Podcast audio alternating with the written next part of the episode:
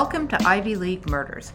My name is Sarah Alcorn. I'm a Harvard graduate and a private investigator. And my name is Laura Rodriguez-McDonald. I'm a University of Miami graduate, longtime crime aficionado, and part of a fourth-generation NYPD family. Laura and I don't always agree on everything. With her NYPD roots and my criminal defense background, sometimes we find ourselves on opposite sides of the jury. We do share a mutual passion for crime solving, and we both grew up in Cambridge, steps away from Harvard University. On Ivy League Murders, we discuss cases where the best of the best make the worst decisions. We look at people who seemingly have it all and throw it all away. Murder, murder, murder, murder.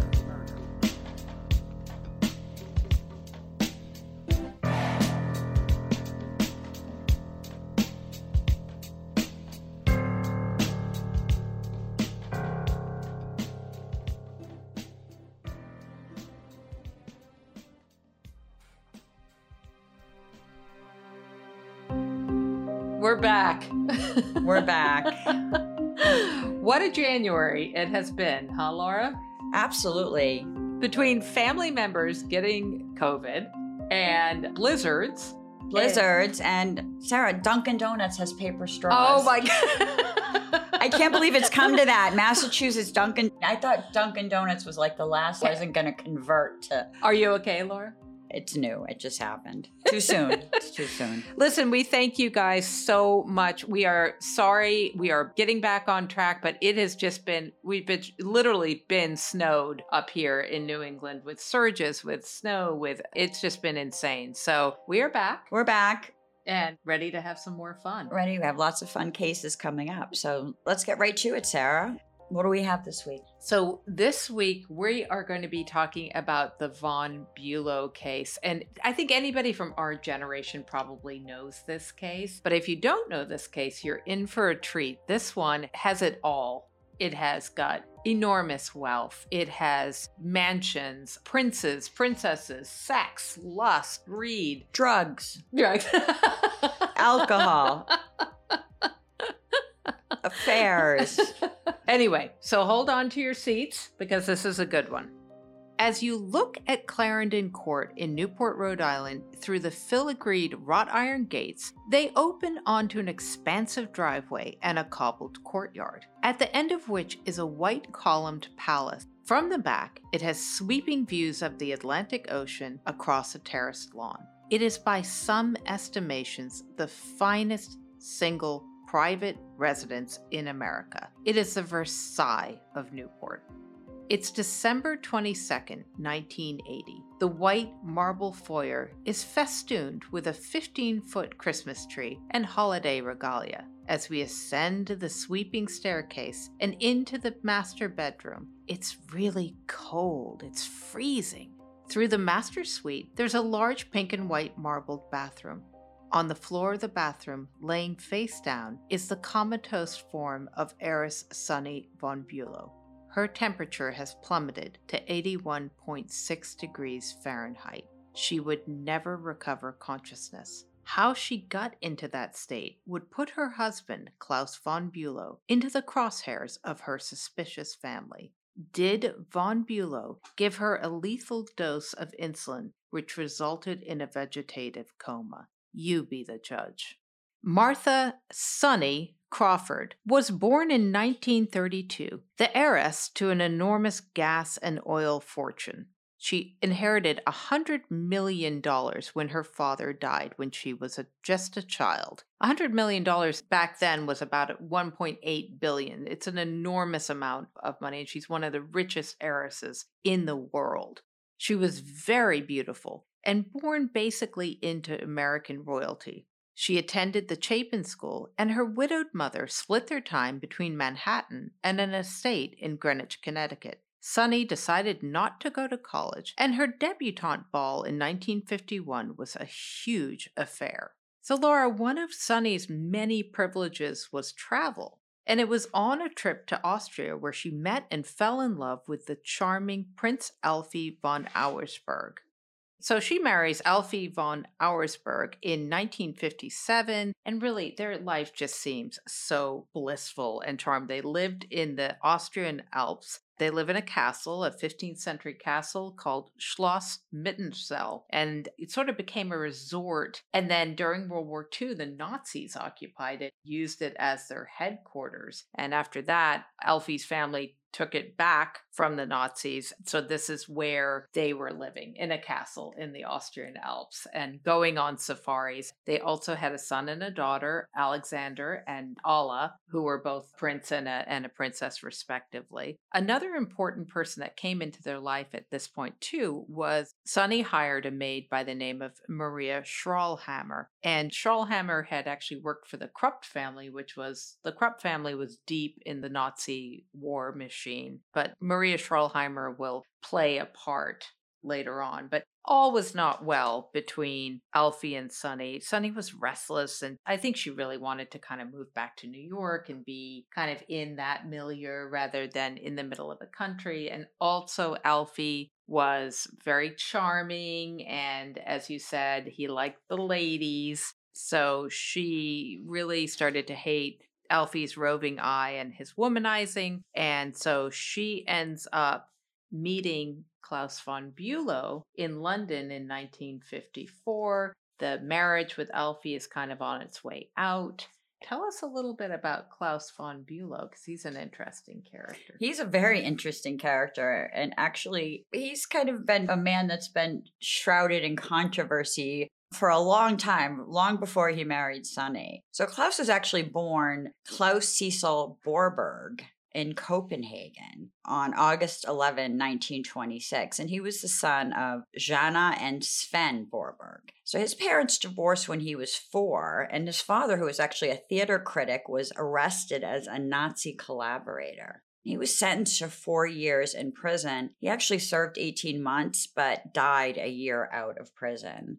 So at a young age, Klaus moved to Britain with his mother, and he changed his name. He may have changed his name because his maternal grandfather was from a noble family. So the Von Bülow name was a noble name. It was Bulow, though. Bulow, I'm sorry. The Von is added later. The Bulow. So his grandfather had been the Minister of Justice, a Danish Minister of Justice. But I think there was also a lot of shame associated with his father's alleged collaboration with the Nazis. Yeah, he definitely distanced himself from his father and was very, very close to his mother, and ended up taking her name rather than his father's name. Right, which is quite understandable. Klaus went on to attend Trinity College in Cambridge and to get a law degree. Very interesting that Klaus would go on to work for John Paul Getty, who at the time was the richest man in the world, and quite a character. And he was really Getty's right-hand man. And we will later talk about Klaus's affect, because it's often said that he really has no affect, and anybody wants to watch any video of Klaus, he really often doesn't. But I often think of what it must be like to work for somebody like J. Paul Getty, who was a very, how would you say, an eccentric, difficult man. Very, very difficult. Man, I wonder if maybe some of that came from coping with J. Paul Getty for a decade. Or maybe it was that he was essentially British, even though he had spent a lot of formative years in Denmark. I think he really adopted that stiff upper lip British, like you just don't show your emotion, to a fault. What did Getty refer to? He referred to Klaus von Bülow as his whipping boy. His whipping boy. So yeah, obviously to take somebody like J.P. Getty for an extended period of time. J.P. Getty was cheap. He was really a piece of work. He wouldn't pay his own grandson's ransom until he received a piece of his ear as proof. But, I'd also like to add that Klaus was a very handsome, charming, well-mannered. If you watch any interviews with him, he does seem like nobility. Yes. I mean, he is well-spoken, articulate. And he had a number of affairs with some pretty high-profile. Actually, he had an affair with someone who appears in another episode of Ivy League Murders, Anne Woodward, who killed her husband, Billy Woodward. So Sonny meets Klaus, and I think they're both young, they're both attractive. She's still married, but I think in name only. And they start this hot and heavy love affair. So Sonny divorces Alfie von Auersperg, and she really does give him like a generous payout. She gives him like $1 million and the properties in Europe. $1 million back then was like $8 million. She really wanted to move on. She wanted to be with Klaus. She wanted to move back to New York. So all of that happened. They moved back to New York, and that would be Sonny and Klaus, Alex and Alla, her son and daughter, and also Maria Schrallhammer, the maid. They all moved back to a palatial apartment overlooking Central Park, and she and Klaus get married June 6, 1966. And in 1970, they buy Clarendon Court in Newport. Because, you know, you need a summer place. So can we just take a second and talk about Clarendon Court? Sarah and I went to Clarendon Court. Well, we went to the outside of Clarendon Court last week, which is unoccupied at the time, we could tell. But Clarendon Court is a mansion in a prime location in Newport, and it is sandwiched between one of the many Vanderbilt mansions on Bellevue Avenue and what used to be Eleanor Elkins Widener's mansion, her 27-bedroom mansion on the other side, just so to give you some scale here about how large these homes are. Right. I mean, Clarendon Court only has 10 bedrooms, so maybe it was more of the modest one. Cottage. Right. And just for reference, Eleanor Elkins Widener, her son and husband died on the Titanic, and the Widener Library at Harvard is named after her son, and we have done an episode on We've done a few episodes on that. Yeah. So there's a lot of history here, and this house is unbelievable. This isn't just when we say wealthy, when we say money. This is like royalty. This is really money and wealth on a scale we really don't see much today. We don't see homes built in this scale today, really. Well, we do, but they're all glass and metal. You know? I mean, they're not this kind of Baroque kind of like a layered cake upon layered cake. This is what this house is like. It's gorgeous, you know. Yeah, I mean, these homes were built during the Gilded Age by oil tycoons and robber barons who made fortunes and were just really looking to show off their wealth and build homes. And so you know what I'm going to do right now, Laura? I'm zipping the camera out, and we're looking at a wide view right now of their lives. You have got Klaus and Sonny. Beautiful couple. He's handsome. She's beautiful. They have two beautiful children, a gorgeous apartment in New York. They have a cottage in Newport. Everything. They have the ideal life. They end up having a daughter themselves. In 1967, Cosima. They have Cosima. They have Cosima. And my God, if you look at the outside artifice of this life, it looks perfect. Perfect. You know? But as time goes on, their marriage begins to cool. Their passion begins to cool. And finally, it goes cold. Nobody's in a marriage but those two people, but there seems to be some corroding elements. Klaus, upon his marriage to Sonny, stops working, which seems to be quite difficult for him and a stress in the marriage that he wants to go back to work. And Sonny doesn't want him working. And there seems, in my opinion, to be some addiction issues with Sonny. Yes. And some depression. True. I think that might be sort of chicken and egg. Klaus was also going outside of the marriage for sex, for having affairs. And they were very different people. Klaus was Mr. Outgoing, needed congress with the world, needed to be the kind of showman. And Sonny was really reclusive. She could kind of hide in New York because it's so big. But in Newport, the expectation was that she was going to be giving teas and she was going to be socializing and throwing parties. Sonny wanted none of that. For whatever reason, it was either her personality or she was starting to shut down or getting depressed or whatever it was, she just became more and more reclusive. So they were very different people. And so their marriage went cold by the time things kind of come to a head. On December 22nd, 1980, this seemingly perfect life would be shattered forever when paramedics rushed to Clarendon Court and found 48-year-old Sonny on the floor of her bathroom. Her pulse was 35 beats per minute. She was rushed to Newport Hospital. Sonny was alive, but in a coma from which she would never awaken. But why was she in a coma? And as we're going to tell you, it wasn't the first one, right, Sarah? Sonny's family particularly her son and her mother, were very suspicious of Klaus because it was not the first coma.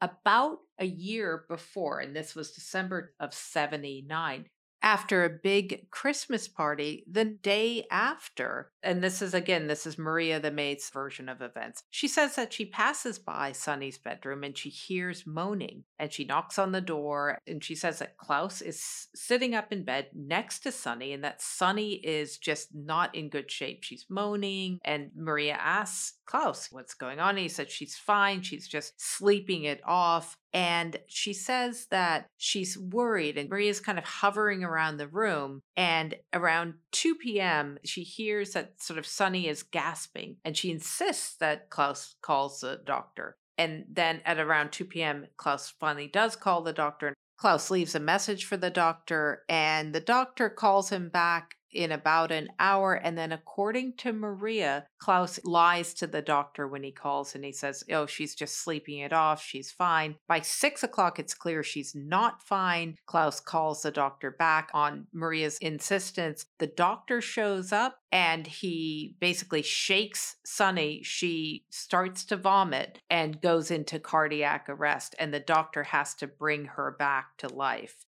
And then the doctor does CPR. Then she goes to the hospital. She's in a coma, but she actually recovers from that coma fairly quickly. So Sonny is in the hospital. She's in a coma. And she slowly wakes up. They do some blood work at the hospital, and they find that she has extreme hypoglycemia, very, very low blood sugar, and that she needs to avoid sugar, and there's way too much insulin in her blood. This really triggers Sonny's family to become very suspicious. Maria is on high alert.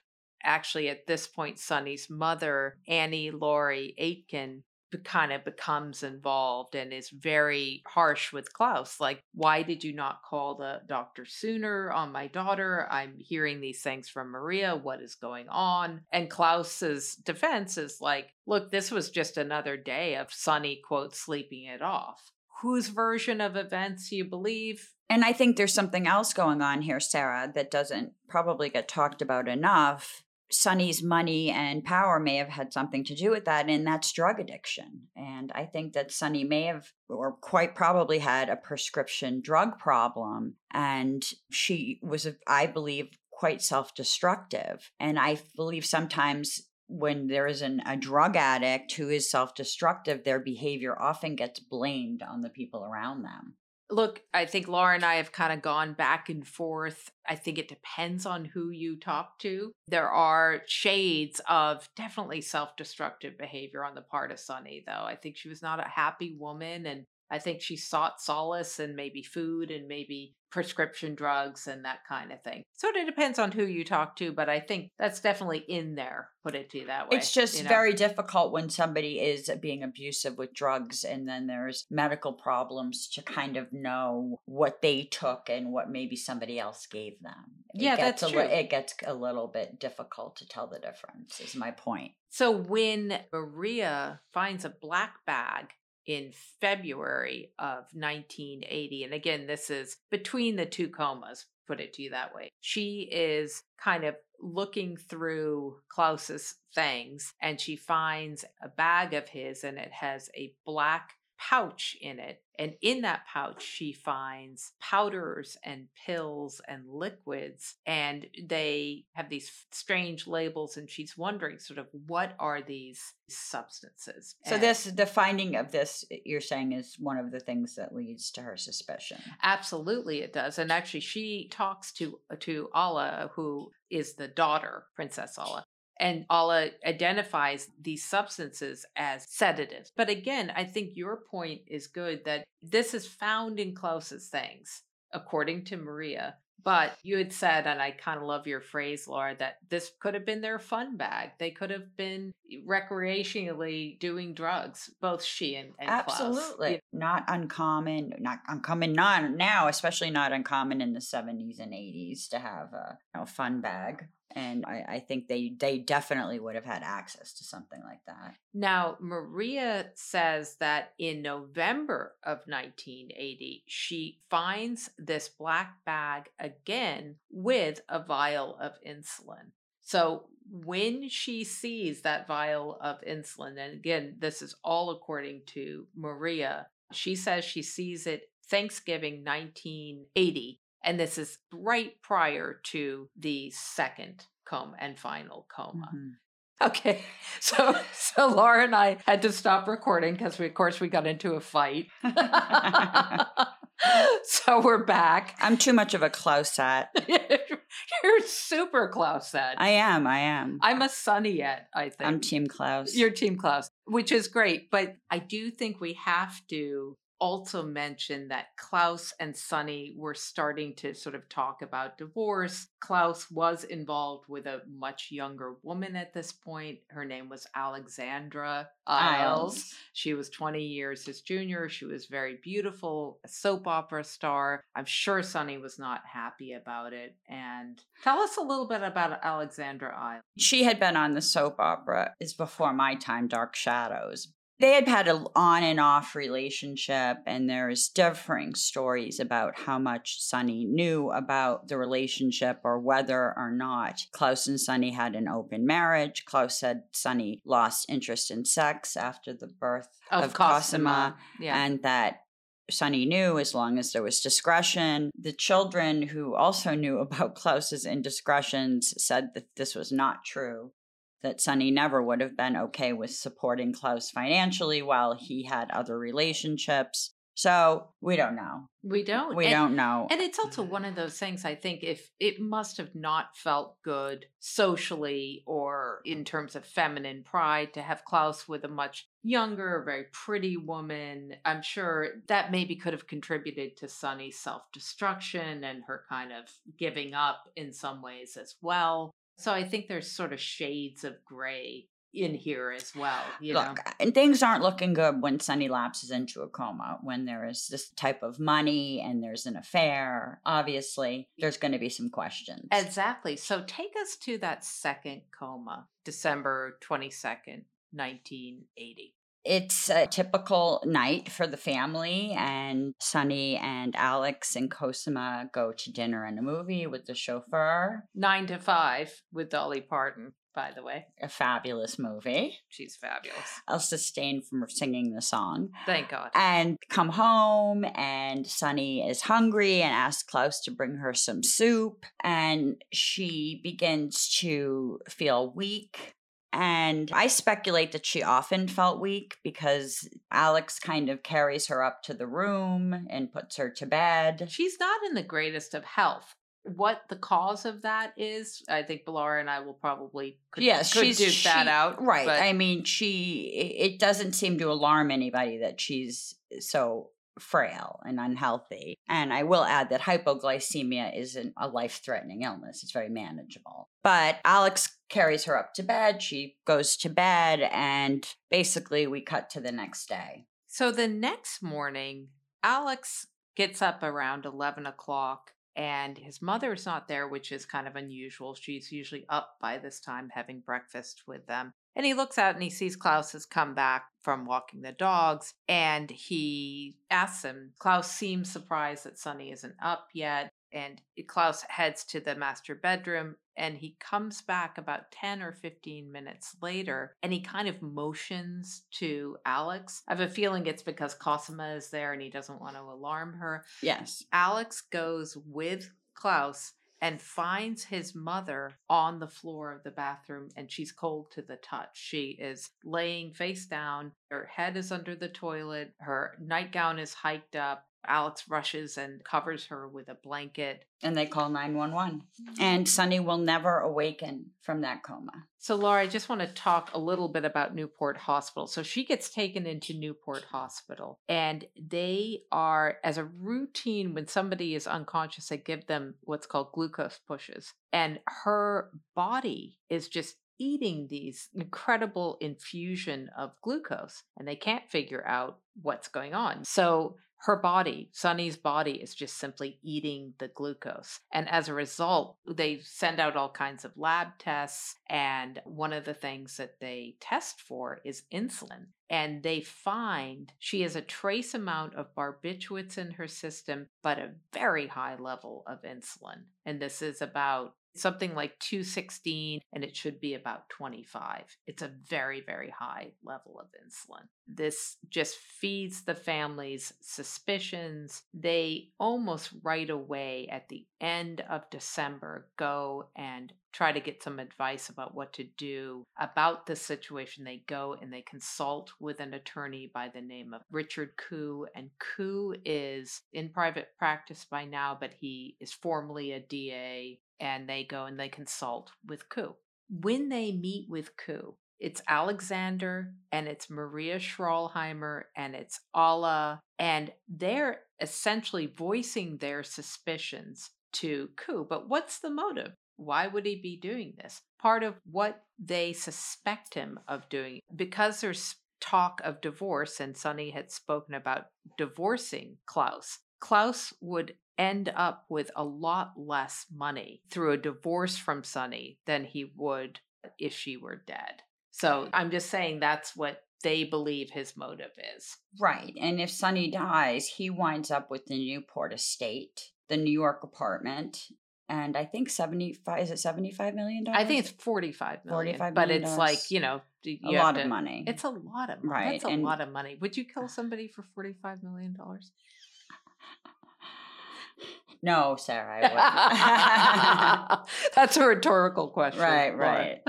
Of course not. So obviously this speaks to a strong motive. However, there is some question about Sonny as well, because is it 20 days prior to the coma? Sonny had attempted to kill herself. I think it was even 10 days. 10 days before. Prior, yeah. Attempted to kill herself with an aspirin overdose. Sonny's stability and emotional mental stability is called into question as well. Outline that incident for us a little bit, Laura. She ends up with like a head injury, and Klaus actually calls the doctors very quickly on that. He does. Which is interesting to me. And she had taken an overdose of aspirin. Apparently, she was like an aspirin freak. Like, she took like 20 a day or some incredible, insane amount of aspirin a day. And she had headaches and that kind of thing. That's something that does speak to Klaus von Bülow's. That's in his favor,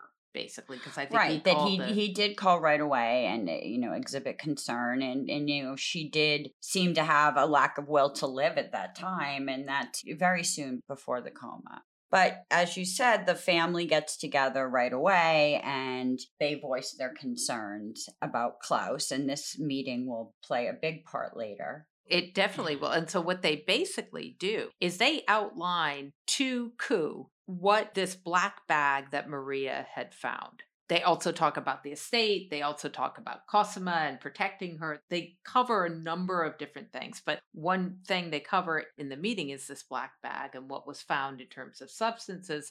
So they launch an investigation to go and try to find this black bag. By the way, I also had just read that Alexander had taken it upon himself to go and look for the black bag in like the New York City apartment, mm-hmm. and had looked around a little bit at, they had already kind of looked around for it, but they really wanted to find this black bag. I'll also say in my defense of Klaus, they also speak of a settlement with Klaus at that time. So they are right away trying to protect their assets. And basically, they may have been suspicious, but I'm not that convinced on that part, because they were trying to reach a settlement to just get Klaus to give up his.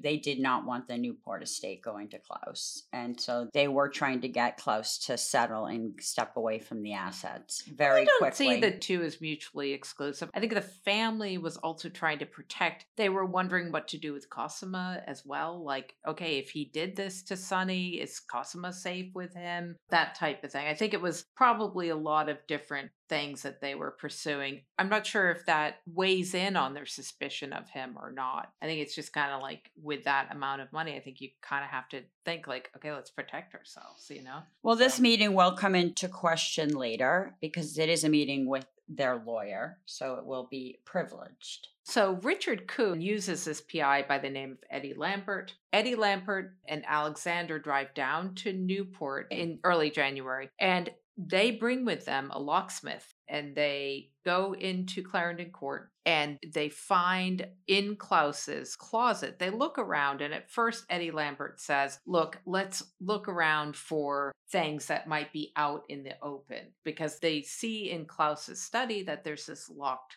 closet. So at first Lambert's like, let's look around, and they find like a bottle of Valium in Klaus's desk. Finally, they are also looking in the desk. The locksmith finds a key that he knows is going to fit the Klaus's closet. So he unlocks the closet. They're rifling around. They're looking in coat pockets, and then they find this black box in the closet. And in the black box is the black pouch.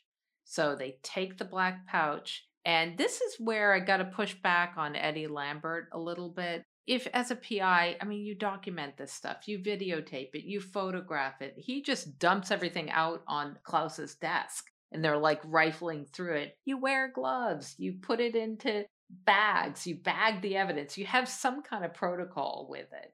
They don't find any vial of insulin, but they do find, I think, a couple of bottles of some kind of sedative, and then they find 3 syringes, and one of which has been used and it has a crusted tip on it. I mean, I would hope, Sarah, as a PI, you wouldn't be going into anybody's home with a locksmith and bypassing the police to collect evidence. Okay, I'm going to take the fifth on that. Well, I hope if you did do it, you wouldn't think it would be admissible in court. Well, I mean, I have collected evidence. I think we're going to see how problematic this becomes in the case. Why didn't Sonny's family just tell the police and say, we think there's this black bag, get a search warrant and do it the right way? Because we think there's this black bag, or I think there's insulin in this black bag, is not enough for a judge to sign a search warrant. Exactly. And they were so afraid that Klaus was going to go and destroy the evidence, or this is what I think they're thinking. Mm-hmm. And it's also, they're a very high profile family. So right. They don't want to muddy the waters unless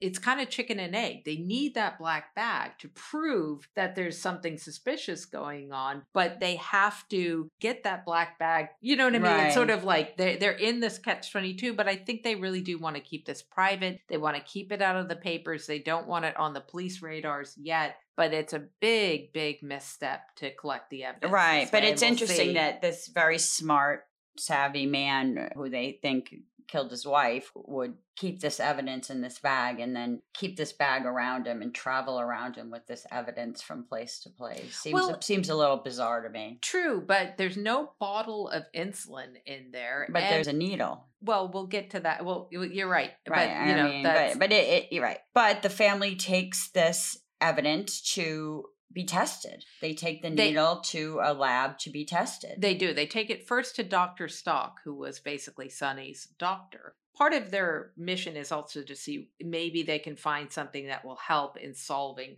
the coma question. Why did Sonny go into a coma? And they also want to see which of these things were prescribed or not prescribed, these substances that they find.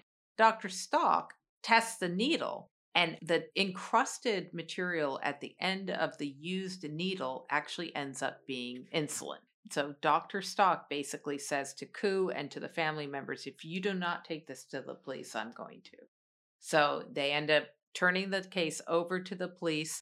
The guy's name is Risa. He's a lieutenant, and he takes over the investigation. Right. And Risa basically starts the investigation in a way anew. Risa kind of surprises Klaus outside of the New York apartment and kind of takes him unaware. And he's not trying to get any kind of big, long interview from him. What he's trying to do is tip Klaus off that they're looking into him, essentially. He doesn't say he's a suspect yet. They want to see if Klaus is going to react and try to recover the black bag. In the meantime, he also has secured a search warrant for Clarendon Court. And Klaus goes back 3 days later. Klaus goes into Clarendon Court. Risa comes and he has a search warrant, and he sits Klaus down for an interview.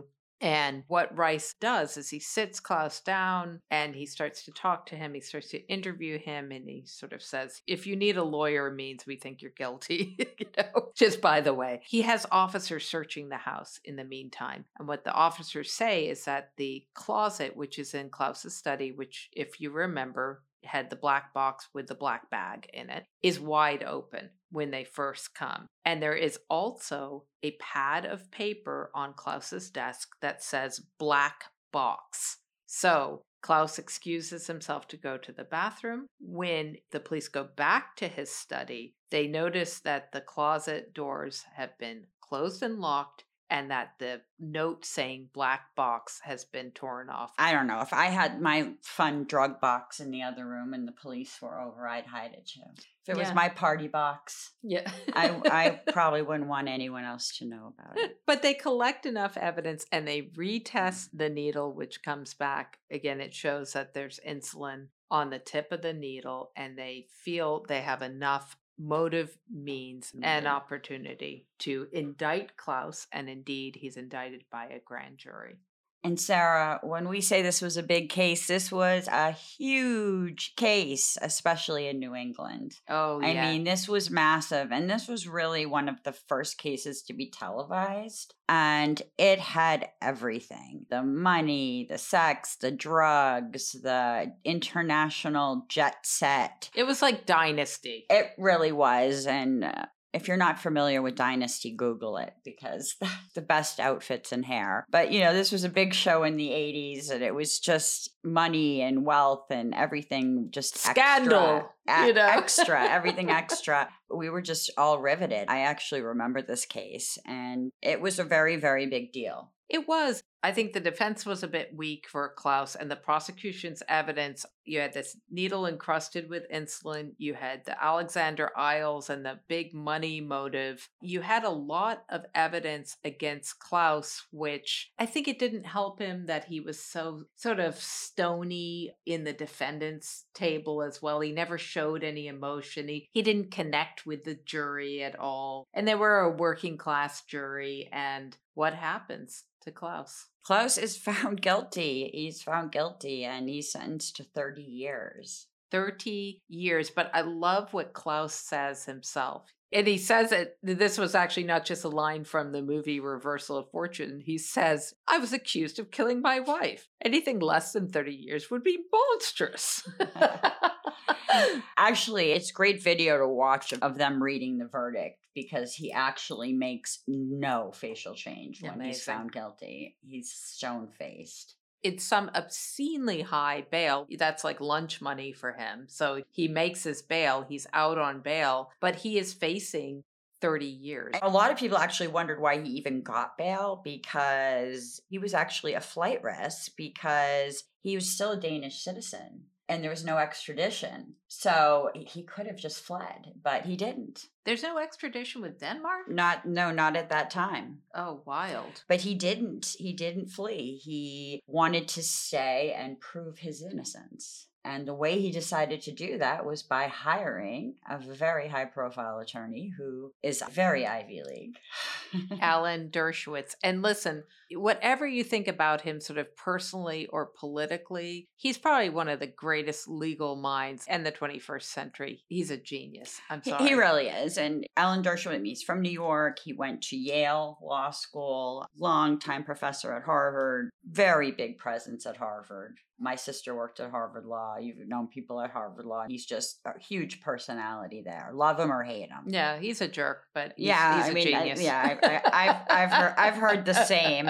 But yeah, he is a genius. He has represented, we'll just name a few, Patty Hearst, Mike Tyson, Julian Assange. He also does lots of pro bono O.J. Simpson, hello. O.J. Simpson. I was kind of mad at him about that one, so I don't want to mention it. Oh, I'm so bringing that up at the end of this. I'm going to make you suffer so big time, Laura. It's not even funny. I heard he got into a fight with Larry David on Martha's Vineyard or in Nantucket. Go, Larry.